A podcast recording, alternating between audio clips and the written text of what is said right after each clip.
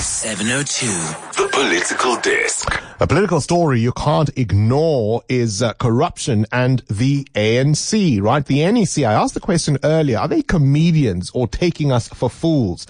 They say they're embarrassed about corruption within their ranks. They're drawing a line. Uh, they're going to dip their heads in shame and humble themselves before the people. And they are now saying also those who are accused of this kind of thing may expect to step aside. Not must, just may. But it was just last month uh, when they wanted to reinstate the VBS ba- the VBS gang. It's just allegations, said Ace Magashule. So what has changed? Ferial Haffajee is the associate editor at uh, the Daily Maverick and joins us now on the line. Ferial, always a pleasure to chat to you. Welcome back to our program. Good morning, Bongani. Good to be with you again. Now, you've written an article sort of uh, reminding us uh, of uh, what we've experienced under the ANC's uh, leadership these last 27 years. Uh, they're hanging their heads in shame. Perhaps it's a good time to jot their memories around how long this kind of thing has been with us. Do you think that we are reaching a turning point in terms of the public's tolerance of this kind of scandal? I didn't mean to be the, the Grinch of Christmas or somebody who isn't aware that at least there's soul searching happening within the governing party now. And all, and I think all South Africans who've read the Monday letter by Pre- President Ramaphosa using language about corruption that he's never used before and which resonated. He said these are hyenas feeding on a public health emergency and its relief funds. But I've been tracking for many years um, the number of scandals within the ANC. And I counted 25 mega scandals, and many people say to me, "There's lots more." Obviously, there are smaller ones, but this is this is big stuff. This is the grand corruption.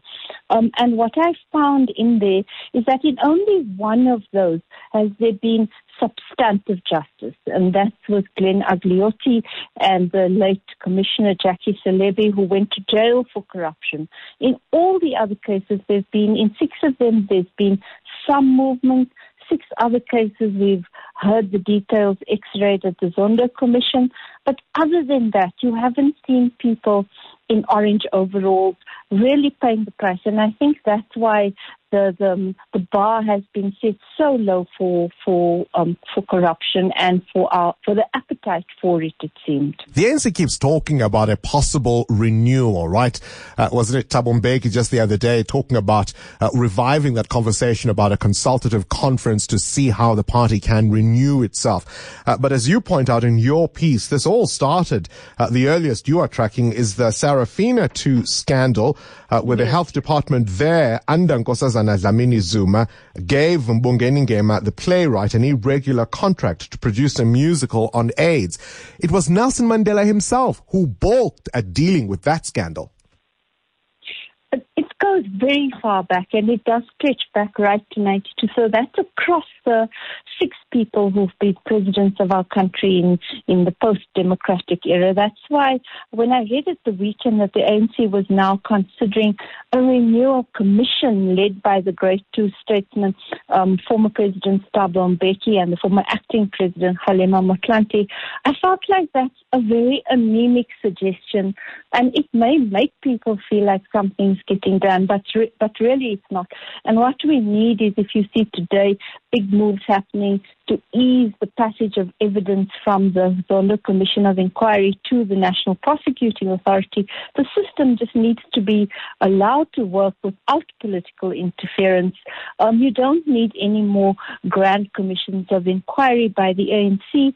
Or I don't think the solution lies in this big idea of ANC renewal because I think that the party is in big trouble with corruption and it's up to us as the public and as citizens to require just normal methods of criminal justice to be allowed to take their course. What about the role of the president? I mean, in some ways, you could argue that the ANC needs him now more than ever. Surely there will be no better opportunity for him to stare the party down and deal decisively with this thing, not just talk using this fiery language, but back it up with bold actions, bold initiatives, bold decisions.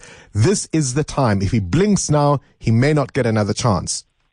Well, I think that the, you're right there that the president is much, much, much more popular than his party. And he's probably one of the few leaders in the world about whom that can be said. He's like 20 percentage points more popular than the ANC is. And now it's really the moment where he can cut through and make his values palpable. But sometimes when I look at decisions that come out of our governing party, like allowing the VBS um, co-accused Danny Msiza and Florence Radzilani, who are big leaders in Limpopo in the ANC, to allow them to take their positions again. And that happened at a meeting chaired by the ANC president and country president Cyril Ramaphosa. Then I wonder if we have a Janus face president here who says one thing in the ANC Luthuli House meetings and then says very, very different things when he's writing to us or speaking to us on television about his concerns about corruption because they do seem very genuine. Obviously, he has a political game to play, but it can become very confusing. Ferial Haffajee will leave it there, associate editor at the Daily Maverick. I asked the question, do you think there are comedians or are they taking us for fools? Well, here's something that they shouldn't find very funny. Remember these words from Archbishop Emeritus Desmond Tutu. You and your government don't represent me. You represent your own interests. And I'm warning you. I really am warning you out of love.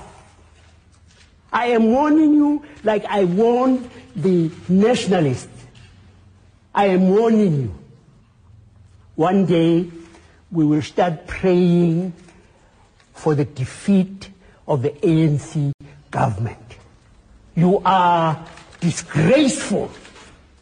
I want to warn you. You are behaving in a way that is totally at variance with the things for which we stood. I am warning you. How powerful were those words?